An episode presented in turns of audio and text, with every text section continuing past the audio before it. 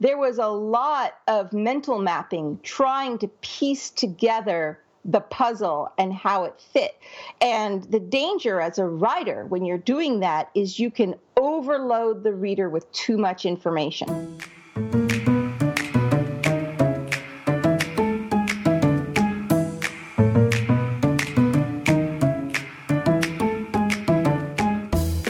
Is Taylor Stevens, the New York Times best-selling and award-winning author of the kick-ass Vanessa Michael Munroe thrillers, and this is the Taylor Stevens and Steve Campbell show, where we are kicking writing in the butt, one word at a time.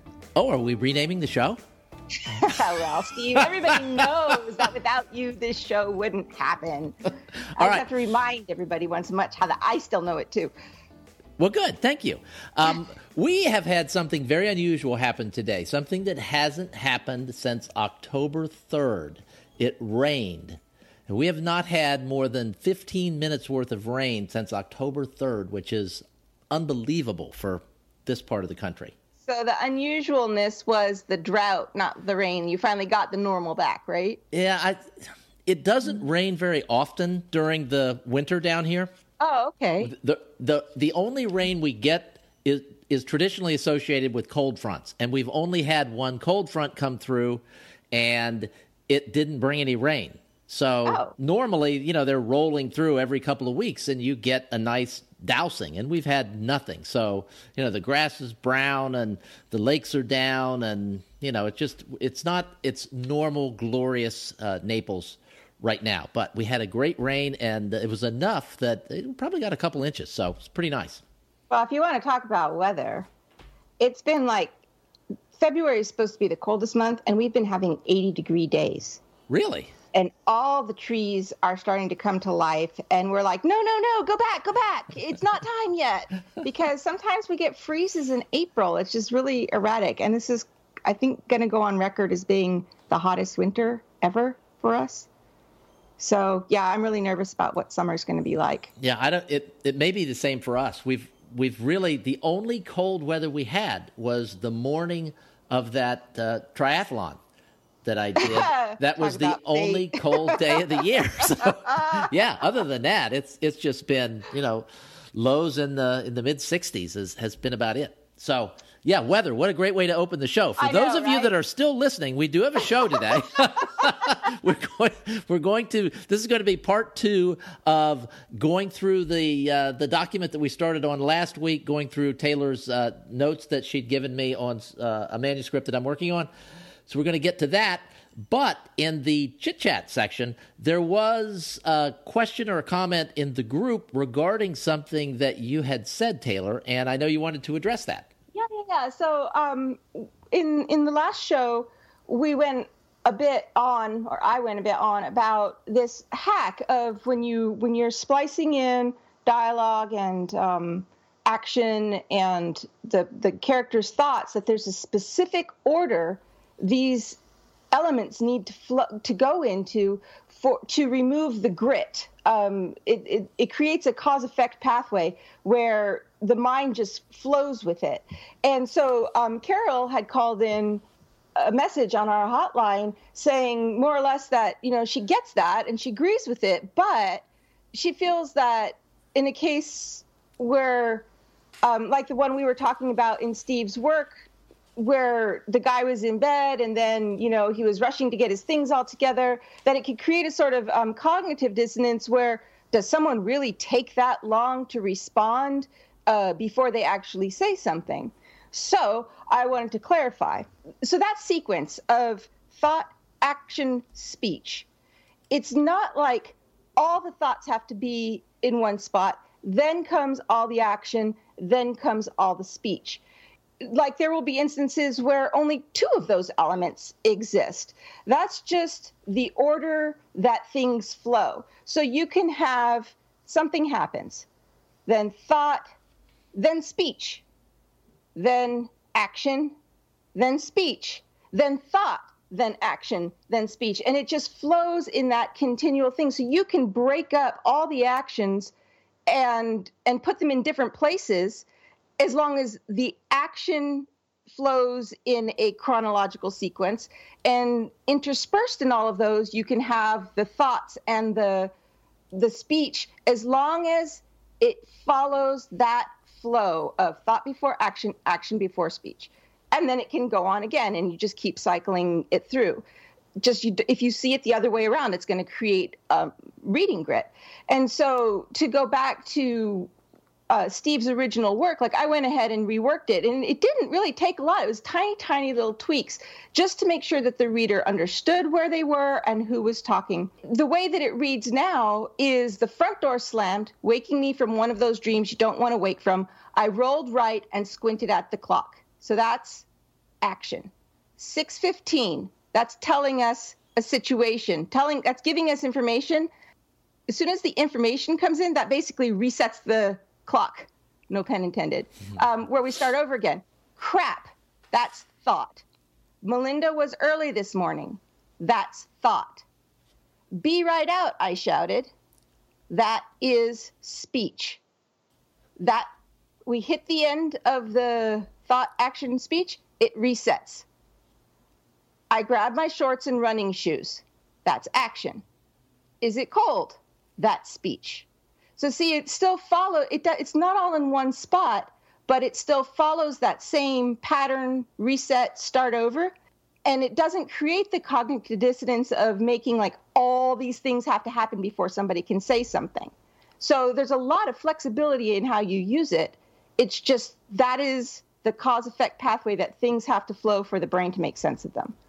And what we will do is put the original section that I wrote and the slightly tweaked version that Taylor just read, and there's a little bit more in there that she wrote as well. We'll put that in the show notes, and you'll see that it really is, uh, the changes really are very slight but it, it does make a significant difference. And I would also like to point out for anyone that's complaining that we talk too much about the weather in the beginning of the show, that we have, and when I say we, I mean Taylor, we have used the words cause effect pathway and cognitive dissonance this early in the show. So this is a highbrow show. So stay tuned for even more of this no. fascinating highbrow discussion. No, that's as high. That's as high as it gets. Okay, when we left off last week, we were on, I believe, page 37. So we're picking it up on page 40, which is the next comment that uh, Taylor left in the manuscript. And this is another opening. If you remember, or if you listened to last week's show, uh, there was a lot of discussion about the crappiness. I'll use a lowbrow word. Word the crappiness of my open, opening. That uh, if anybody was discussing that, that was Steve. It was not me. the weakness of the opening. So the chapter starts with me using someone's name, which I had done in the beginning of the of the initial story, and we talked about all that last last week. So I'll read a little bit, a little bit of it. Emil Suarez pulled off a pair of dirt-coated gloves and sat on a wooden bench next to the open door of a small garage stuffed with lawn equipment and gardening supplies. And Taylor's comment is the problem with starting a chapter in one person's name is that the reader expects it's going to be from that person's point of view. We talked about that last week. And then she gives an easy fix. And it's the last part that, that I want to really bring out today. Also, this is the second foreign sounding name that starts with an E. I learned the hard way that people get this mixed up fast if you don't first set the scene for where you are and what's going on, i.e., anchoring. And yes, I do that all the time. I, I have a tendency to, once I come up with one name, then every name that I come up with after that begins with the same letter. And I, have done it, and and I didn't even know I was doing it till after the book was printed, and readers started calling me on it because my editor didn't catch it, the copy editor didn't catch it. Like some people are really observant of that, and some people aren't, and it just so happened that nobody on the production team saw the similarity in any of the names. And foreign sounding names. I mean, it sounds it sounds like an odd thing to say, but but for many of us I am 60 years old. I'm used to names like Bob and Sam and Bill and George and things like that. Names that are unusual, whether they be the kinds of names that parents give their children today or, or names that people in other countries might have, uh, or names that don't instantly come to mind for me. So any of those names would be, I, I would probably need some anchoring for as a reader? Um, you know, you probably know a few Bobs and you probably know a few Bills. And so if you were reading a book that had Bob and Bill in it, even without intending to, there'd be some um, mental association with that name to go with it. Like maybe the last time you saw Bob, he was wearing a blue shirt. And so when the name Bob comes up, when you don't even realize it, you've got that blue shirt image. And maybe the last time you spoke with Bill, he was drinking a martini. And so you've got that. And so you could read a story with Bob and Bill and never get those two characters mixed up because you've got some mental association going on with them and they're familiar, even though those names are both very short, both start with B and are similar sounding. Someone else, uh, those two characters might as well be the same person as far as they're concerned. So if you if you keep that in mind for all character names, then you're great. Okay, so let's let's talk specifically about this situation. Emil is um, a gardener. He he maintains uh, the grounds of an estate in the, the city where my main character lives, and so I'm introducing him here, pulling off dirt covered gloves. I felt like I was anchoring the scene reasonably well, but because we don't know him, it, it needed to have been done differently. Well, not only is it that we're opening the scene as he's being observed, and we don't know that he's being observed. What everything you've described, it tells what he is, but it doesn't tell who he is. There's nothing in that scene that describes Emil himself. So, what we have is a faceless person who's pulling off dirt coated gloves. When we refer to Emil at anywhere else in the story, the only thing we have at this point that can connect to him is the gardener. But if he had jet black hair or he had a mustache that looked like it belonged, you know, in the 70s, or if he had delicate hands that you wouldn't have expect you would have expected to see on a piano player versus a gardener, those are all physical characteristics that are tied to the person themselves that then makes it easier to for the reader to put some kind of image to Emil and then keep him separate from the next person that comes up with foreign sounding name. Got it. Okay, the next section and and this is it is it's not unique to detective novels, but it's it's a it's a part of every detective novel, and I know you've used it yourself in the Munroe novels. It's a scene where the protagonist is sort of running through a what happened or who might have done it kind of scene. And your comment was this is really the first time he started sorting through his suspect list, and for the reader, this is a critical moment, and yet it's missing the impact. It's like his logic flow feels really shallow, the reasons that are causing him to look one way or the other, uh, et cetera, et cetera. And it, it makes perfect sense. What you're saying makes perfect sense in the context of of what I've written. And I just knew I needed to have this scene here. So I, I just sort of put it in with the idea that I would improve it at some point in the future. But what do I need to do to improve it when the time comes?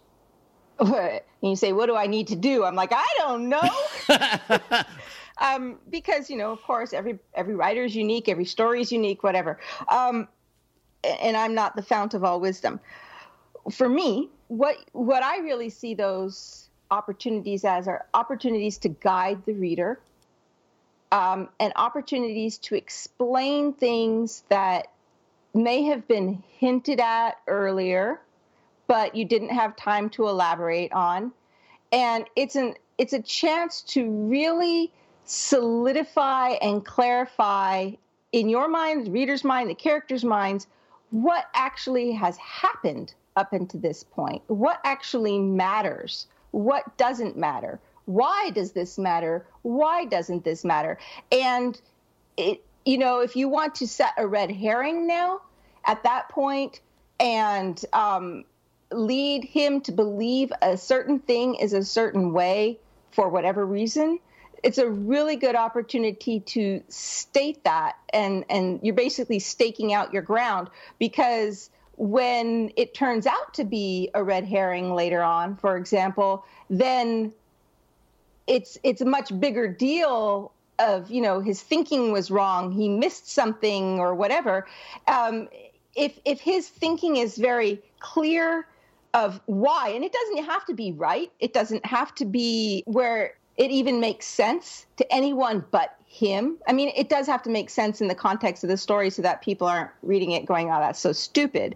But it could be where something as silly as you know he had a personal experience with ice cream that made his head hurt and ache and you know he couldn't imagine somebody eating ice cream that fast and that guy was had already finished his cone you know a minute ago. So that caused him to think xyz ridiculous but makes perfect sense to him. That's one of those things where i'm saying it doesn't really have to make sense. It it has to make sense to the character in in the story.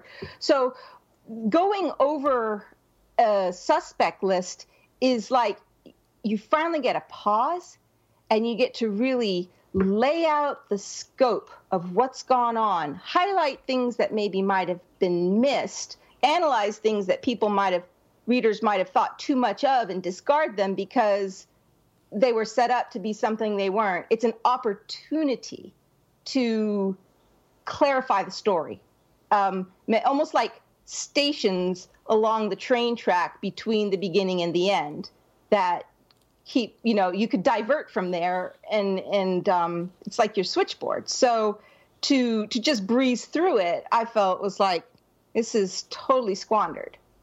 Okay now did i also and, and maybe i'm just reading into the first line of this where you said this is really the first time he's started sorting through the suspect list. Uh, were you also implying that it's too late to do that for the first time? No, because of the way the story has gone on. And okay, we have to back up a little bit here. You know, what you're writing is it would be classically a detective story, right? Like it, it meets the genre specifications. I don't write in that genre. I've probably never even officially read in that genre. So I'm not in any way, shape, or form qualified to speak to it on a genre level. But as a reader and looking at it for for context and for feel as a writer, I didn't feel that it was misplaced or too late because the way that the story was flowing, there wasn't any place that it could have gone further. He's still trying to figure out for himself what's going on. But it just was missing the impact of him really looking at the situation with clarity. And then, as you do this again through the course of the book, uh, occasionally to sort of ground the reader in everything that's going on, remind the reader what's going on. Does it? Uh, it like a funnel where, as you go further along in the process, each time you do this, uh, there's less information that squeezes out, there are fewer possibilities, and can you spend less time doing it? Does it? Can it be less impactful, or does it always need to be impactful? Um, just you know, off the top of my head, without having really thought about it, I would say that each time you go each time you hit it it becomes it needs to be more impactful because you're trying to get towards resolution. You're trying to help him figure out even if he's wrong he's trying to figure out the bad guy so called and so if you run through all the suspects list and i've seen this happen in in books by a very well known author. I should say, I have seen it happen in a book by a very well known author where they continually had the lead character run through all the suspects and the lists and where they were in the story. Um, I guess as a reminder to the reader, and it became so annoying because it happened very frequently and there wasn't really anything new brought up there wasn't a discarding of possibilities or an addition of possibilities. It was just a rehash.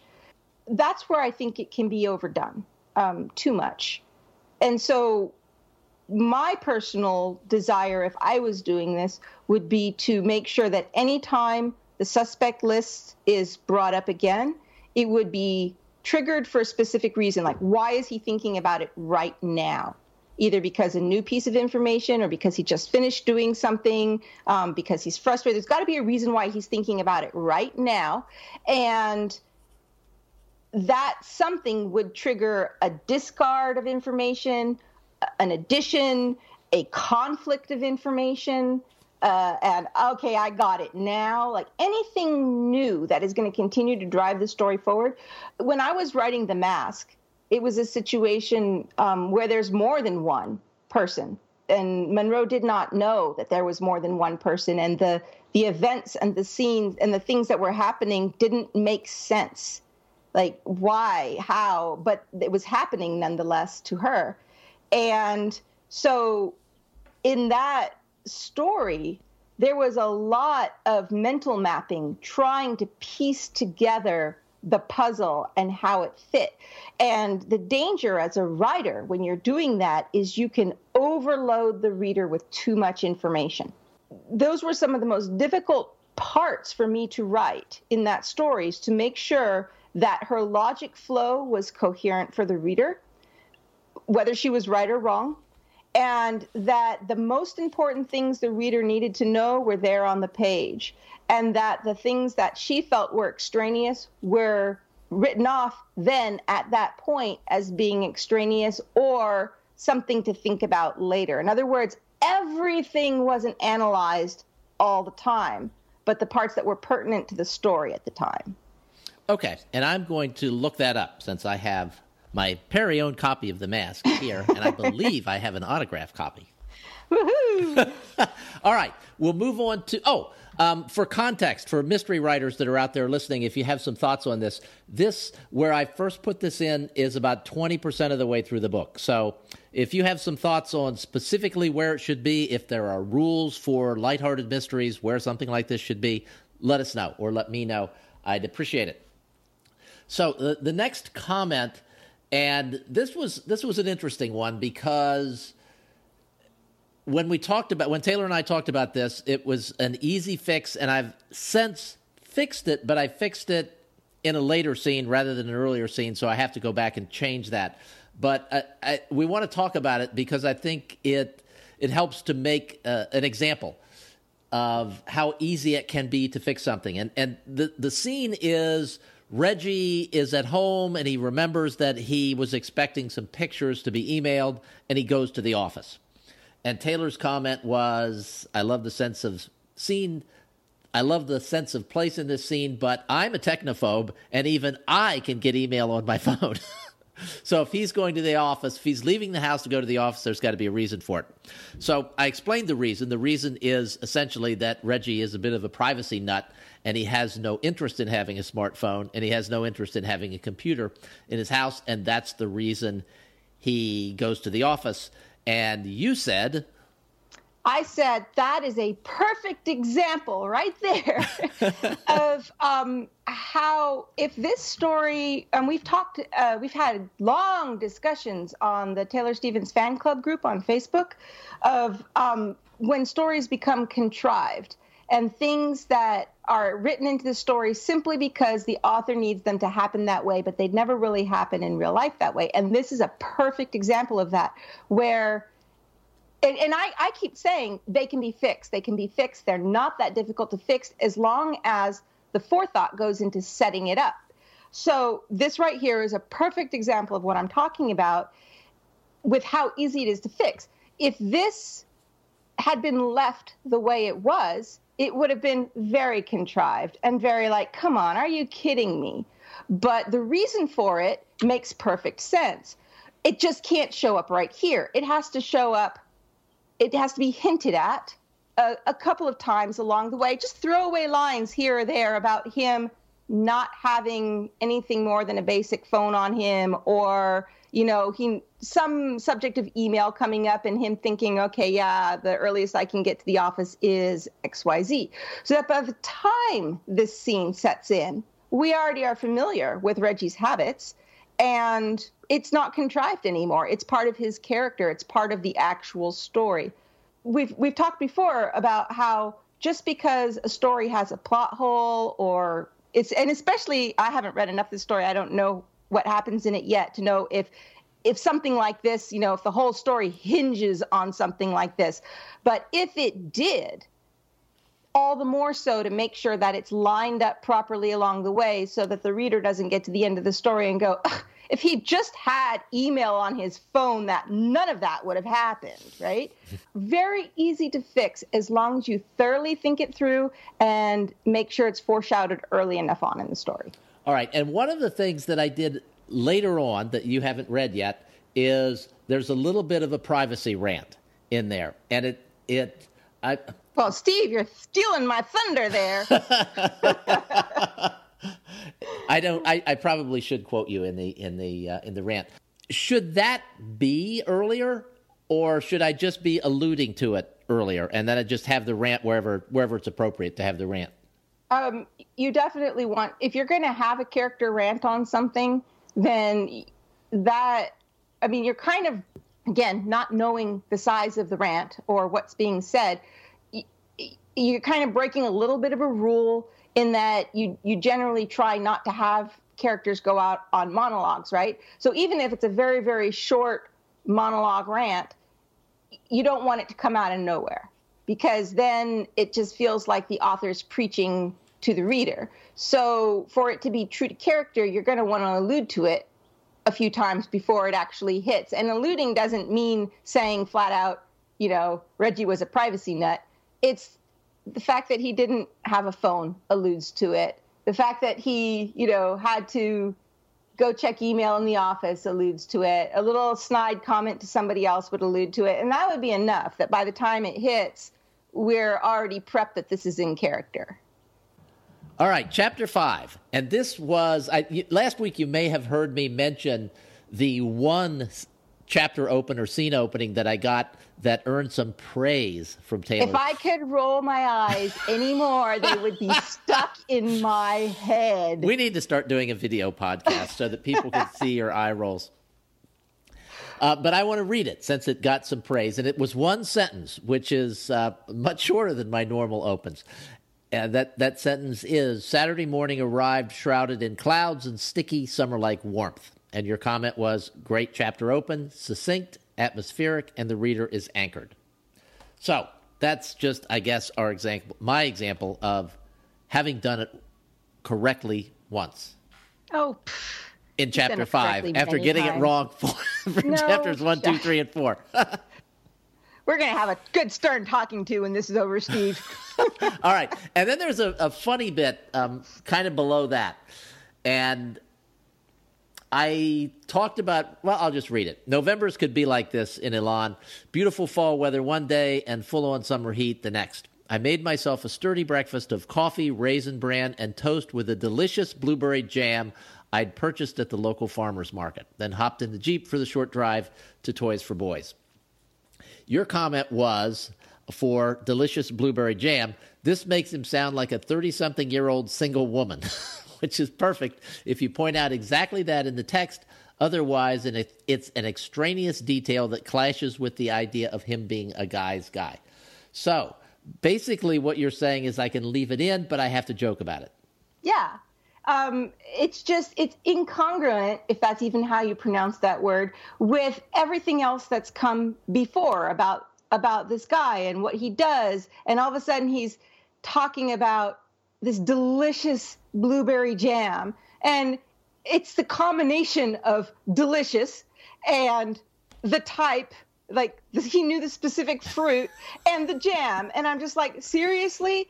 Most men that I know are like, where's that sweet goopy stuff in the fridge? You know, not like they're all cavemen or anything, but it's like, they, oh, and I love the lavender soap with those little flecks of sage. No, come on, you know? So I'm like, it's great if that's how he is. It's perfect because it's anti cliche, but you just have to have him make fun of himself or point out the fact that you, as the author, know that this is anti cliche. Otherwise, people are like, what? You know, what it, it just it's so jarring compared to everything else. So it's perfect. It just has to be handled a little differently. Okay, so he he just needs to have a little bit of a sense of humor about it. Yes, and, and that's great because not all men and not any man is the cliche, but there are some tendencies that women have to be more than men. It's just uh, expectations. And when you see it like that on the page, it's just like, did a woman write this? You know, and uh,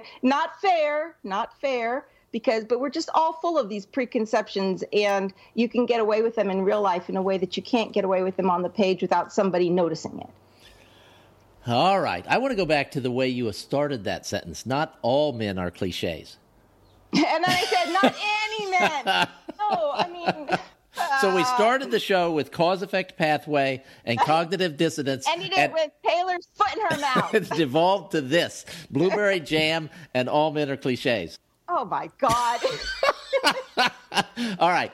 Um, and then the next paragraph he's it, Reggie is going back to the store. I arrived early, hoping to catch Mr. Rodriguez before the shop opened. Your comment is the reader is going to need a refresh on who Rodriguez was and we need to understand why it was him that Reggie wanted to talk to. We need some anchoring here. Okay. Okay. All right. So that seems to be a common theme uh, throughout the first five chapters. We are in chapter five now, and then again, this it, it comes up again in a situation where he's back at the store, and you say it's been too many pages since this person was introduced. Um, we need to refresh the reader's mind about this. So in general, yeah, because like your text said, it was the guy who'd been here the other day. Well, you know how we say we have that joke of someone says, "Well, I told you that before," and you're like, "Yeah, I slept since then." So it's sort of the same thing where, yeah, you told us this before, but the reader's read 30 pages since then, and there's nothing to trigger us as to who it was. But so if it's said and said, it was the tatted up guy with the, you know, ripped jeans who'd been here the other day, problem solved. Because now we know who the guy was, but we didn't have anything to anchor us to that. We just don't know. Okay, so let's talk about that for a minute. The, uh, you mentioned this before when we were talking about the gardener, how he was just sort of a faceless person with gloves, and uh, similar kind of thing here uh, where the person there no distinguishing. I, I didn't use anything to make it obvious to the reader. I didn't use any of the. I don't know what do you, I, I, I know it's uh, uh there's a term for it. These distinguishing marks that, that authors throw in about mnemonics or something that that's another word. I don't know how to pronounce it, but um, memory memory triggers. Okay. Yes. So in general, if if a character is going to reappear, should should I or should we be thinking about using techniques like that to, to reintroduce them more quickly? Um, it helps for sure. It helps. It, it doesn't have to be physical characteristics. It can be the character's impression of people. So, like to give an example of hypothetically, let's say he's walking into a, a bar and there's two bouncers outside, right? and you as the author know that he might get in a fight with them later, well, he's not going to stop and go, this guy was like, his name is so and so, and his name is so and so, because, you know, getting names is going to clunk it all down. So now, let's say in his mind, he's going thing one and thing two, or, you know, mm. um, mm-hmm. Beavis and Butthead. So from that point on, that guy now, they now have a name. That's Beavis, that's Butthead when you refer to them later on in the story, bouncer guy Beavis walked in the room, reader knows exactly who you're talking about. But the guy who was at the front door, one of the bouncers, it doesn't put as much clarity into it and requires more work and more words and more explaining to keep the reader playing those movies in their head. Okay, and then as, as soon as you gave those examples, then I could think of dozens of times I've read certain things like that. And you're right; it's, it's just adding a couple of words, but it solidifies something in the reader's mind to make it really easy to bring them back later. Yes, and one thing to remember as you're writing is that it's all clear in your own head, or at least a portion of it is, and so it's this happens in every aspect of life where someone who has information is so familiar with the information, they forget what you don't know. Uh, walking into a doctor's office, if you don't ask all the right questions, the doctor may not tell you what you need to know because he just is so familiar with the situation, he doesn't impart that information to you. Uh, it, it is a problem in every every walk of life, every trade that the people who have the information forget that the person on the other end doesn't have that same information. So it's the same thing going on here as you, the writer, you have all this information in your head and you can forget that the reader isn't there with you. And your job is to make sure that they stay with you every single step of the way and that you're communicating it effectively to them. Okay, we are just as we did last week. We are running long again. I thought we would zip through this today, so I'm going to zip through the next couple of things. And these are procedural things where you advised me that I needed to get more information or do more research. Um, one example was I have a character strumming his fingers on a Formica top table in a police station. And you said not a big deal, but this is one of those details that could get a nitpicker roiled up. Formica or metal. And so, yeah, good point. And there were some other police related things where I I need more detail. There's so many things that we take for granted or assume to be so in the way that we interact with the world. And uh, some of it comes from television, some of it comes from uh, just bits and pieces of, of assumptions that are accumulated over time. And it's really easy when you when you get to writing a story to just put that on the page because you know it to be true. But there's probably like a 80% 90% chance that you're wrong in some variant of the word wrong that it's not really how things are done. That's not really what that word means that it doesn't work the way that you think it works and so that's when people talk about research how much research went into your book what they they think they're asking is you know how much reading up on this country did you do? But that's not really all that research is. Researching is fact checking your own little details along the way. Like, is this really how this machine runs the way that I assume that it runs? Does this type of technology actually exist? Does that type of weapon really work that way? Do police officers actually behave this way? Things that you just got to check yourself. Double check because you can totally ruin a book with all the a bunch of tiny little details that are wrong. Um, because what's wrong for some person is going to be the other person won't notice, but the other person will notice the other thing that's wrong. You get enough of them in there, and nobody's going to like your stuff. So now I'm going to go to um, probably the second to last thing that we're going to cover. And this is something that was so innocuous to me that I, when I first saw it, I thought, what is she talking about? Um, but but then I, I got it. And I this is a a couple who own a business and they have a lot of employees and the employees come to their house for meals for cocktail parties for an annual christmas party. And i made the comment that the, the wife had entertained everyone who'd ever worked at the firm. And taylor her comment is ha ha ha there's got to be a better way to describe this. It makes her sound like a stripper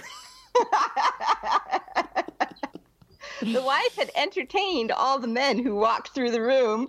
I don't believe I used the phrase men, but I take your point. it's just funny, uh, and I, I, guess this is you know sort of expanding on uh, what we were just talking about. Uh, you know, for me, this completely and obviously meant one thing, but to you, it brought something else to mind that was amusing. Yeah, especially I just went. I found the thing, and especially the the last part of the sentence was that she'd entertained everyone who'd ever worked at the firm and many of the clients. I'm like, oh yeah. All right, the last scene in the information that uh, Taylor has looked at, the last sentence, uh, Reggie makes an observation about a person in the story, and the observation is the odds of her being involved were small. And again, that was sort of a throw in line because I didn't know whether this this person was actually involved in the crime. I haven't figured that out yet, and I haven't outlined that far ahead yet. So I don't know, and I, I put it in there. And your comment was, we'll either need to have some more foreshadowing of him suspecting her in order for this to make sense as written, or we need to refresh the reader's memory of what it was he'd suspected her, eh, had suspected of her to begin with, and then him writing it off as like nah, and then second guessing himself, which is probably the best way to go. But um, why did you? Why did that jump out at you? Because, well, first of all, it is it ends a chapter, right? And anytime you end a chapter with something, you that's what you're leaving the reader with and those are very impactful words and so if you put the odds of her being involved were small then it's going to mean something moving forward. It has to. But it's meant absolutely nothing up until this point. So it's out of place. It it either needs something more to go with it or it needs to be changed so that it doesn't have the same impact that it has. Because otherwise it's like, well, there weren't any odds before. So now why are there odds at all? And what has gotten him to think this way? Because there was nothing leading prior to him thinking that thought, the odds of her being involved were small. There was no thought of her being involved at all. So where did that just come from? Okay, and that is where we're at. I have since since you've seen this, I've written maybe twice as much. Well, I've doubled the amount of material in the book, and I have not cleaned it up yet to send it back Ooh, to I'm rubbing Taylor. my hands together in glee. I get to see more of this. and uh, I now I know that I absolutely have to go back and and recheck every chapter start and every scene beginning to make sure that I don't have any lame oh. There are my eyes rolling again. All right, Taylor, what's our call to action this week? No, not call to action. What's our listener question? Our listener question. Okay.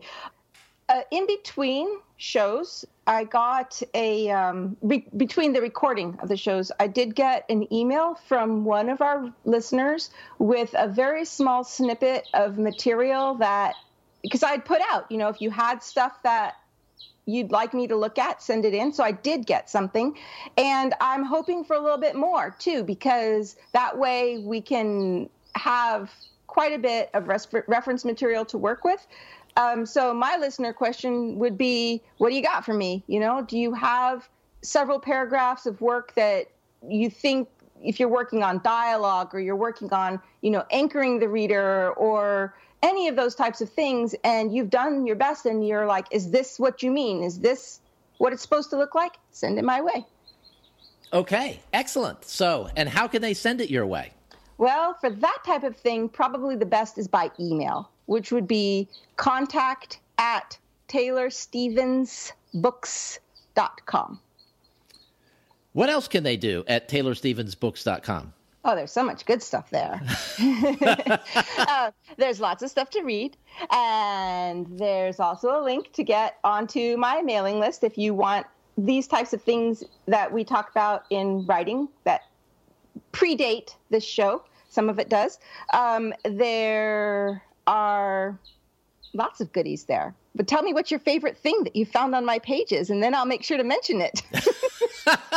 well, for me, it's the newsletter. I, I like getting those emails from you on a regular basis. So that is our show for this week. Thank you for uh, for listening to this two part episode. They both went a little longer than we normally do, but I think there's a lot of good information here. So I hope that you enjoy them. Next week we will be dealing with the material that you have sent in. So if you have something to send in and you'd like it to be included, please send it via email to the address that Taylor mentioned. We will again we'll have those uh, the the two paragraphs, the the original paragraph and the rewritten paragraph that we talked about at the beginning of the show will be in the show notes, as well as the email address that you need to send the material to. So go to the TaylorStevensShow.com and to find the show notes. Is that right? That's right. Okay. We will be back again next week. Thank you for listening. Thanks for sticking with us, guys.